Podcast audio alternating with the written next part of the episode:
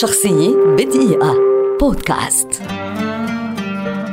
عمرو سلامة مخرج مصري شهير، ولد عام 1982 ويعد واحدا من أبرز المخرجين وأكثرهم موهبة وتميزا اليوم، ليس على الساحة المصرية فحسب بل على الساحة العربية بشكل عام.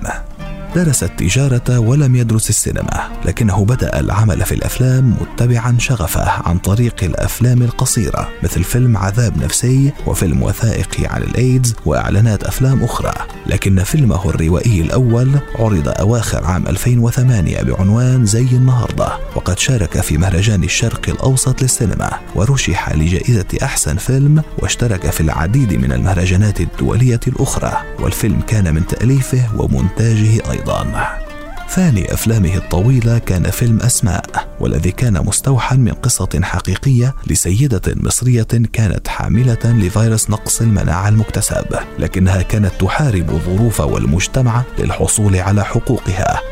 حصل هذا الفيلم على أكثر من 18 جائزة عالمية وعربية، أهمها جائزة أفضل مخرج عربي في مسابقة آفاق جديدة في مهرجان أبو ظبي السينمائي.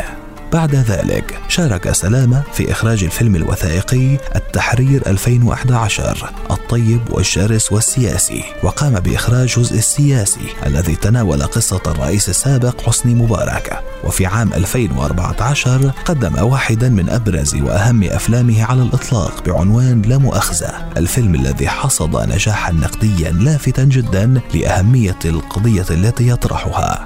في العام نفسه أخرج سلامة فيلم صنع في مصر من بطولة أحمد حلمي، لكنه لم يحصد النجاح المطلوب، ليعود ويقدم عام 2017 فيلم شيخ جاكسون من بطولة أحمد الفيشاوي ويبهر الجميع من جديد، فقد تم اختيار الفيلم للترشح لجائزة الأوسكار في نسختها 90 لجائزة أفضل فيلم بلغة أجنبية عن جمهورية مصر العربية. على صعيد الدراما، قدم عمرو سلامة مسلسل طائع في رمضان عام 2018، لكن النجاح الكبير جاء مع مسلسل ما وراء الطبيعة عام 2020 الذي يعد أول إنتاج مصري لنتفليكس، ويعده الكثيرون نقلة نوعية في تاريخ الدراما العربية وبداية لمرحلة جديدة في الإنتاج الدرامي.